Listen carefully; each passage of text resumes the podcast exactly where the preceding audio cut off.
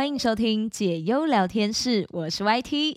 本来想要跟大家说好久不见，但是我仔细想了想，诶，也并没有好久不见呢，很快又见面了，真的是令人相当的开心。那么今天想要先来跟大家分享的这一则新闻，很生活也很日常，因为就跟我们家里面的毛孩有关。听友们家里面也有养猫或者是养狗吗？我自己以前就有养过一只雪纳瑞，算是一位十足的狗派。但是我觉得猫也很可爱啦，尤其是猫的个性总是难以捉摸呢。虽然我喜欢狗，但说真的，如果要去讲自己的个性啊，要去划分的话，那我觉得我应该会是一只猫。猫，好不像猫的猫叫哦。这个时候呢，可能就要有请我以前的同事，好，改天再录给大家听。那当然有养毛孩，肯定就是会给家里的孩子。取名嘛，根据国外的宠物网站指出，帮宠物取名字，这个不单单只是一种乐趣跟创意，也是一种训练哦。哦，有一种很神奇的感觉。他是说还会影响宠物的安全跟健康。透过正确的教导，宠物的名字也可以提高它们本身的注意力，并且在训练它们的时候，可以提醒它们采取行动。有训练师是表示说，他帮宠物取名字几乎都是挑人名，诶，很酷诶。所以如果是中文名字，那应该就是。像是类似什么陈怡贞啊、王建宏、郭怡君等等的吧？哎，会不会我刚刚喊的这些名字，刚好有人在收听我的节目？这个只是举例哦，举例。反正我觉得以取人类的名字方式去替毛孩取名，还蛮特别的。动物训练师是说，这样是比较有尊严的一个方式，也能够帮宠物添加更多的个性哦。他还说，他会训练他的狗狗，像是一些服从动作、敏捷、跟踪。以及牧羊，诶，牧羊是家里还有。还有养羊吗？哇，这个好丰富的生态。那另外呢，他喜欢比较短而且独特的名字，通常是两个音节哦。这一点大家可以注意一下，两个音节，像是他为他们家的边境牧羊犬取名为 Victor。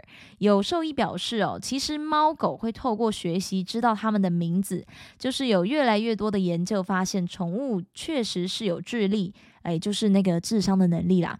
那么曾经就有个报道是说。南卡罗来纳州的研究人员训练了一只牧羊犬，能够听得懂一千多种物品的名称。哇，这个这个比我还厉害。好，那这边也要说一下，其实训练猫狗听得懂名字是需要一段时间的，当然还要搭配一些奖励，像是鸡肉啊、牛肉、鱼等等，或是一些互动游戏，比如说你丢东西给狗狗追，或者是逗猫棒等等，就是要让宠物觉得有趣，才会在这个训练过程中是顺利。的，尤其是要在年纪小的时候学习，诶，这个我真的超有感，就是在他们小的时候，让他们去学习这一些事物，会学的比较快，也比较上手。这个是真的，因为我家以前的狗狗，我是在它刚出生两个月还三个月的时候，到家里面没几个礼拜，其实我就已经开始教它了，像是握手或者是趴下什么的，真的都学蛮快的。如果说你是等到有一定的岁数，像是几年这种之后，你要。真的去教他就会比较困难，也会花上比较多的时间。另外，这边新闻报道还很贴心哦，他们说提醒饲主，如果说宠物的名字太长，或者是说感觉上比较忧郁，像我有一个朋友很可爱，就是他帮自己的家里的宠物取名叫做什么？呃，伊丽莎白啊，或者是那种什么，呃，呃，圣卡罗，呃，之类什么二世啊，什么，反正就是很欧洲那种古典的名字。我就问你，真的会这样叫他吗？叫到后面还不都小白小白，对不对？所以类似这一种太长或者是太忧郁的名字，就真的是会让宠物变得忧郁哦。宠物专家表示说，帮宠物取的名字一定也要是你自己喜欢的，毕竟这个名字往后会用到很多很多年。哦，真的，为什么很常会说，就是呃，不要轻易的帮一件物品取名字，就是因为你很容易可能会对这一件事物产生感情，更何况是一个有生命的生物呢？哇，这个讲着讲着，真的是会让我想起我家的狗。好，先继续说下去。根据大墩宠物医疗中心在之前的统计，十大常用的狗名依序叫做皮皮、嘟嘟、妞妞、妹妹、多多。诶，我侄女好，多多球球，嘿，有球球诶，有球球，有发了我的那个朋友们应该就知道，我朋友有一只狗，很常跟我合照，就叫做球球。好，还有咪咪、宝宝、Lucky 跟小黑，嗯，就是一开头我看到皮皮，我就知道这真的是都是非常实用的名字。这也让我想到了我家的狗，好，这真的必须要来分享一下我家狗的名字由来。它是一只雪纳瑞，也是一个很可爱的小女生，但它的名字叫做 Cola。诶 c o l a 怎么了？Cola 好像很好喝。那么会取这个名字，其实这一切都是相当的快速，也让我非常的错愕。就是还记得 Cola 他刚到我家的时候，就那个时候我其实还是学生，然后我真的是一直很想要养毛孩，因为那时候就是补习嘛，除了补习上课之外，很多的时间其实我都蛮常宅在家里面，我就希望说，诶，要是有一个毛孩可以陪我就好了。然后那个时候我就是会常常一直跟老爷还有我妈各种话术跟说服他们。不得不说，那个小时候我真的是很能讲。啊，还是没有成功啦！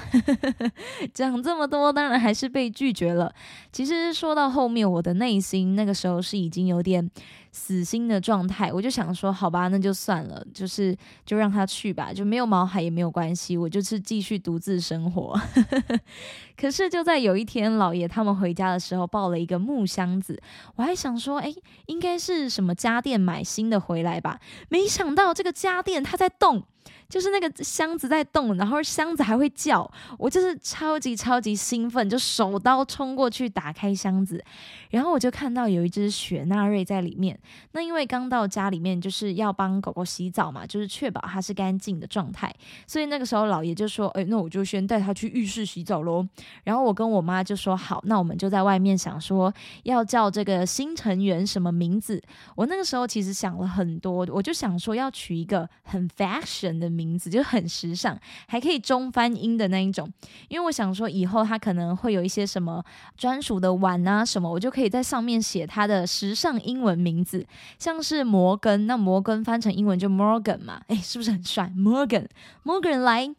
之类的，就是我已经脑袋的构思都差不多了。就在这个时候呢，这一只很可爱的雪纳瑞，它就湿哒哒的从浴室奔跑出来，然后我就听到老爷在这只雪纳瑞的后面大喊说：“考拉跑出去啦，还没有洗澡，赶快抓住它！”就当下我的脑子真的是除了问号，还有问号跟惊叹号。就是你们能够想象满脑子都是这一些符号的感觉吗？什么啊啊？怎么怎么从浴室不小心跑出来，它就叫 Cola 了？为什么不是叫什么 Soda 啊，或是雪碧啊之类的？哎，为什么就叫做 Cola？然后后来就是我有问老爷说为什么要把它取名叫 Cola，那老爷就说，诶，他其实也没想这么多，诶，就觉得说 Cola 叫起来很顺啊，所以就叫 Cola 了。我现在极度怀疑是不是他在帮他洗澡的时候旁边摆了一瓶可口可乐。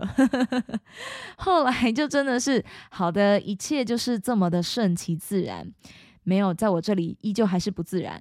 好，但我后来感觉说，就是 Cola 可能在老爷的那一声呼喊之后，他也知道自己叫什么了，所以我们就真的后面就证明叫做 Cola。虽然我们不太会英翻中，就是不会可乐可乐的叫他，但是我们会反着叫他，叫他 La Co，就是 Cola 反过来不就叫 La Co 吗？而且老爷很坏，就是都会说，诶，老 La Co La Co 过来，La Co La Co。你们知道这个台语的拉扣是什么吗？六块，他就会说拉扣过来，哎，六块过来了，六块，哎，拜托，我家狗哈真的是无价呢，怎么会只有六块？反正那时候就觉得很好笑了，是不是很坏？不过可乐这个名字其实。嗯，即便我到现在想想，我还是觉得诶蛮不错的。就是可乐，说真的，它也不是只有喝的意思，也真的在这往后的将近十四年，带给我们家很多的欢乐。就是可乐，你也可以把它翻译成可以很欢乐。好，这真的是不能再讲下去了，我怕我会想要讲到哭。好，如果大家还想要听更多关于我家毛孩的故事，都欢迎你们可以跟我说。以后我也会再来慢慢跟大家分享。接着进入到今天的第二则，是低卡话题。为什么选这一篇？是因为还蛮多人讨论的，有快一千个赞，然后七百多则留言。这位卡友标题是打说：“是我不够漂亮，所以不会被店家放到 IG 动态吗？”他还说自己光说看标题，可能大家会很难懂是什么意思，于是他就详细解说了。他说呢，事情是这样的，原 po 每一个月都会固定做美甲、弄头发、做脸，有时候雾眉、雾唇、种睫毛等等的。哇，这个女人爱美真的是很辛苦的，好吗，各位？那这个原 po 说，基本上都是在 IG 看到有兴趣的店家，然后他就会预约去做嘛。那有时候他就会揪他的朋友一起做的过程中，常常会看到店家很认真的在帮原 po 拍照录影。结束后呢，这个原 po 也想说，那他就去店家的 IG 看看有没有被放上去。结果几乎每一次都是他邀请去的朋友被放上去，而他一次都没。有，他说虽然也不是真的很想要被放上去，可是心里不免会有一种，因为店家觉得这一次的作品很棒、很吸引人，才会引以为傲抛出去的感觉。那么如果说今天我的影片或是照片啊没有被放上去，是因为不好看吗？还是说店家对这个自己做出来的作品有什么不满意的地方呢？就是原 po 很好奇是什么原因才会一次都没有被放上去，或者是说被放上去的基准是什么？他就问，就是各位广大的卡友，有没有人可以解惑呢？好，说到这边，其实我自己之前也是有做美甲的习惯，我大概就是一个月一次吧。我有换过一次美甲师，因为第一次去做美甲师的作品，它属于那种比较可爱系的，因为每个人的风格不同嘛。但后来我找的美甲师，他的风格是比较偏向。呃，精致艺术类吗？这样说好像也有点怪怪的，但就是比较成熟取向的风格，所以到后来都是在第二位美甲师那边师做美甲。但其实第一位美甲师的整体环境，如果说要。去比较的话是比较活泼的，就是我一开始跟第一位美甲师，我们都会聊天。不过等到后来我找第二位美甲师做的时候呢，就是都是比较冷冷冷的那种，就是有点冰山美人的感觉。那是因为我第一次去给第二位美甲师处理的那个时候，我大概回想了一下那个情境哦，两个地方是不同的工作室哦。那我在第二个美甲师师做的时候，那一天我记得好像是刚下班的时候，就大家知道下班的时候。就很累嘛，所以整个过程我其实是没有什么讲话的。其实不讲话，然后我觉得就是，哎，你做你的美甲，然后我做我的事情，我觉得也挺好的。所以我后来再去的时候，我都是几乎没有跟对方聊天。可能对方也渐渐觉得说，哦，我就是一个不太爱讲话的客人吧。所以我每次看到他在线动上抛出很多很漂亮，真的就是好几百个赞的照片，但我去的时候。就是他不太会主动提出说，哎，要帮我拍照啊什么的。我就也是有想过说，是不是因为他觉得，呃，如果他提出来，我会觉得被打扰或者是困扰之类的。因为我都很安静，就是做自己的事情。他可能会想说，哎，如果提出这样的要求，我是不是会觉得说，我的安静、我的宁静空间被打扰到了？我说我啦，我自己是这样想的。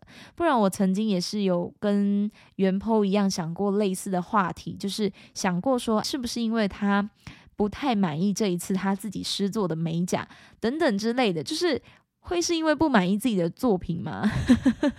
好像有哪里又有点说不太过去，对不对？反正内心就是有一个小剧场这样子。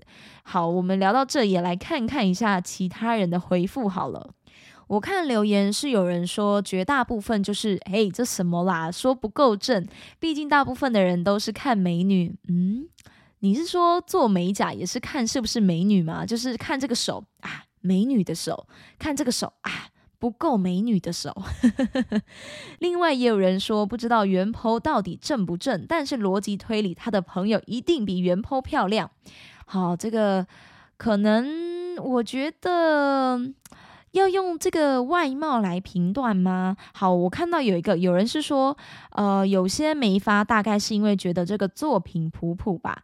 诶，这边还有一个客观分析的人是分享说，他说不一定是不漂亮，但可能是没有令人惊艳到要放上 IG 的程度。毕竟放在 IG 是要吸引潜在的客户，那每天他们可能有这么多的客人来来去去，大概只有一小部分的人会被放上去吧。可能就是真的很漂亮啊。啊，或者是效果非常好的。哦，这样讲我就舒服多了嘛，对不对？还有一位卡友说，他之前跟美甲师聊过放上去的事情。哦，其实不用想太多啦，他还打了哈哈哈哈哈。他说可能是甲型不够好看，或者是属于那种短的指甲，甲面偏小，又或者是款式普通，不符合美甲师版面整体的风格。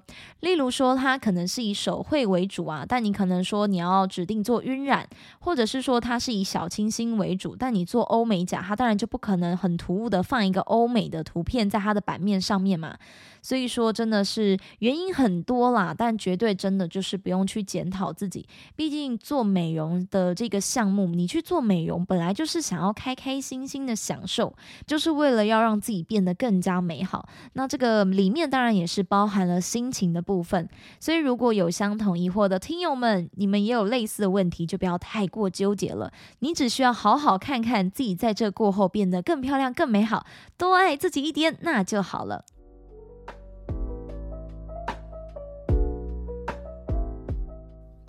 最后来到今天的解忧话题，今天的故事还蛮长的，也希望各位听友能够听我娓娓道来啦。这是关于一对已婚夫妻的故事，故事是开始于小孩出生之后，就是老公的性情大转变，并且对老婆跟小孩很冷漠。虽然说老公是没有外遇，但是老公的冷淡行为让老婆跟小孩受到了伤害，老公也经常不好好讲话，对老婆跟孩子恶言相向。嗯就在之前，老婆跟孩子住院的时候，男方没有前来探望，甚至是毫无关心。哎，这真的不行，大扣分。对对，好，继续说下去，就是男方就是只关心自己啦，还会一直说自己没有错啊什么的，而女方这边就是无限的包容嘛，但心里其实也是希望说，哎，老公能够去体谅到自己的心情。直到某一天，家里发生了一些小事情，老公说出了非常自私跟不负责任的话，就是。激怒了老婆，老婆真的忍无可忍了，就动手打了对方三个巴掌。哇，看到这里这个部分，我得说。虽然老婆很辛苦，但真的无论如何，我我觉得怎么样都不应该动手啦。好，那老公一气之下呢，就反过来殴打他了。这个是老公第一次动手，他把老婆打得很严重。老婆就是哭泣着向老公表达了七年来的委屈跟孤独。就在这个时候，老公意识到自己做错了，他就跪地磕头向老婆道歉。诶，没有吧？我觉得动手道歉都已经算之类，不管男女都是哦。你动手，你。就算再道歉也来不及了。不过我这边看老婆还是有原谅的，只是说这个心情上很矛盾吧。因为老婆说。那一次的事件之后呢，其实男方都会很积极的去想要表现自己，就每一件事情都会想要抢着做。虽然如此，他的脾气跟个性还是没有改变哦，就是还是会对老婆跟孩子有冷暴力的行为。这个也让老婆深深的了解到这样的家庭状况对他跟孩子的心理情感健康造成了严重的影响。所以说，他经过了冷静的思考，也意识到说，他真的是需要去改变自己的想法跟行为，才有可能。改善家庭的气氛，于是他就是后来去找了专业的心理咨询，也学习要怎么样更好的去应对他的逆境跟一些负面的情绪，要如何沟通跟解决问题，并且开始寻找跟发展自己的兴趣还有生活目标。在这过程中，就是自己当然也会变得更加独立跟有自信。哦，我觉得挺好的，就是怎么说呢？一个可以解决的管道嘛，就透过专业人士去找到一些解决的方式跟管道。好，他也说呢，同时他开始跟老公进行深入的沟通，对于他的行为跟态度，他们会去进行反思跟分析，并且表达情感的需求跟期望。哇，看到这边，她说老公终于开始积极的参与孩子的生活了，并且跟孩子一起建立健康的亲子关系。之后，这个家庭的氛围就逐渐转变，充满了温馨跟和谐。而这个老婆也从中学习到了很多宝贵的人生经验，成为了更加坚强跟自信的人。经过这一次的经历，他也深刻的了解到，说他说家庭关系是需要双方共同努力跟维护的。即使说你真的是遇到了一些困难，就是只要双方都愿意沟通，然后彼此去面对共同的问题，改变自己的想法跟行为，都是有可能去实现家庭的和谐跟幸福。好励志哦！好，真的，我对于我前面说只要动手就是来不及，好，这边感到不好意思跟抱歉。应该说，改善现况的方法，它不一定是单方面的啦，就是是需要双方共同努力跟理解的。你要先找出问题所在，并且去呃积极的解决它。如果真的不行，也可以像这一位人妻一样，先去寻求协助。他是说，他的咨商师帮助他们学习如何沟通，如何妥善的处理情绪，如何尊重彼此的感受，并且告诉他们如何建立一个健康的家庭关系。有时候我觉得咨商呢，真的也是一件蛮重要的一个事情。就即便说你可能觉得我真的有到需要咨商的地步嘛，但其实你有这样子的想法，我觉得不妨都是可以考虑，然后试试看的。然后最终就是也终于成功的克服了这一些困难，彼此也学会了如何去相互理解，然后支持跟爱护，并且为了共同的目标生活继续努力。我觉得这可以说是一个很好的处理方式跟结尾吧，也非常谢谢这一位人妻，就是这么精彩的分享了。就是她是先分享说，诶，老公从这个结婚之后生小孩之后，就是怎么样子的一个转变，然后呃，在这个过程中，老公就是经常对他们冷暴力。那可能因为冷暴力就是会吵架嘛，然后冷暴力嘛，那吵架过程中也许。她的老公说了一些很伤人的话，那她也气不过，她就是动手打巴掌了。但我真的还是要强调，先动手就是不对，好不好？所以大家如果以后很生气的话，先把自己的手给绑起来，就是先把手绑起来，好不好？因为我觉得动手这件事情就已经会容易让人造成心理上的阴影啦。所以动手就不对嘛。那如果对方真的有原谅的话，你也真的是要好好的反思跟反省。好，就是我真的也很替这一位听友感到高兴，也很恭喜他找到了当初爱的那一个人最初的模样。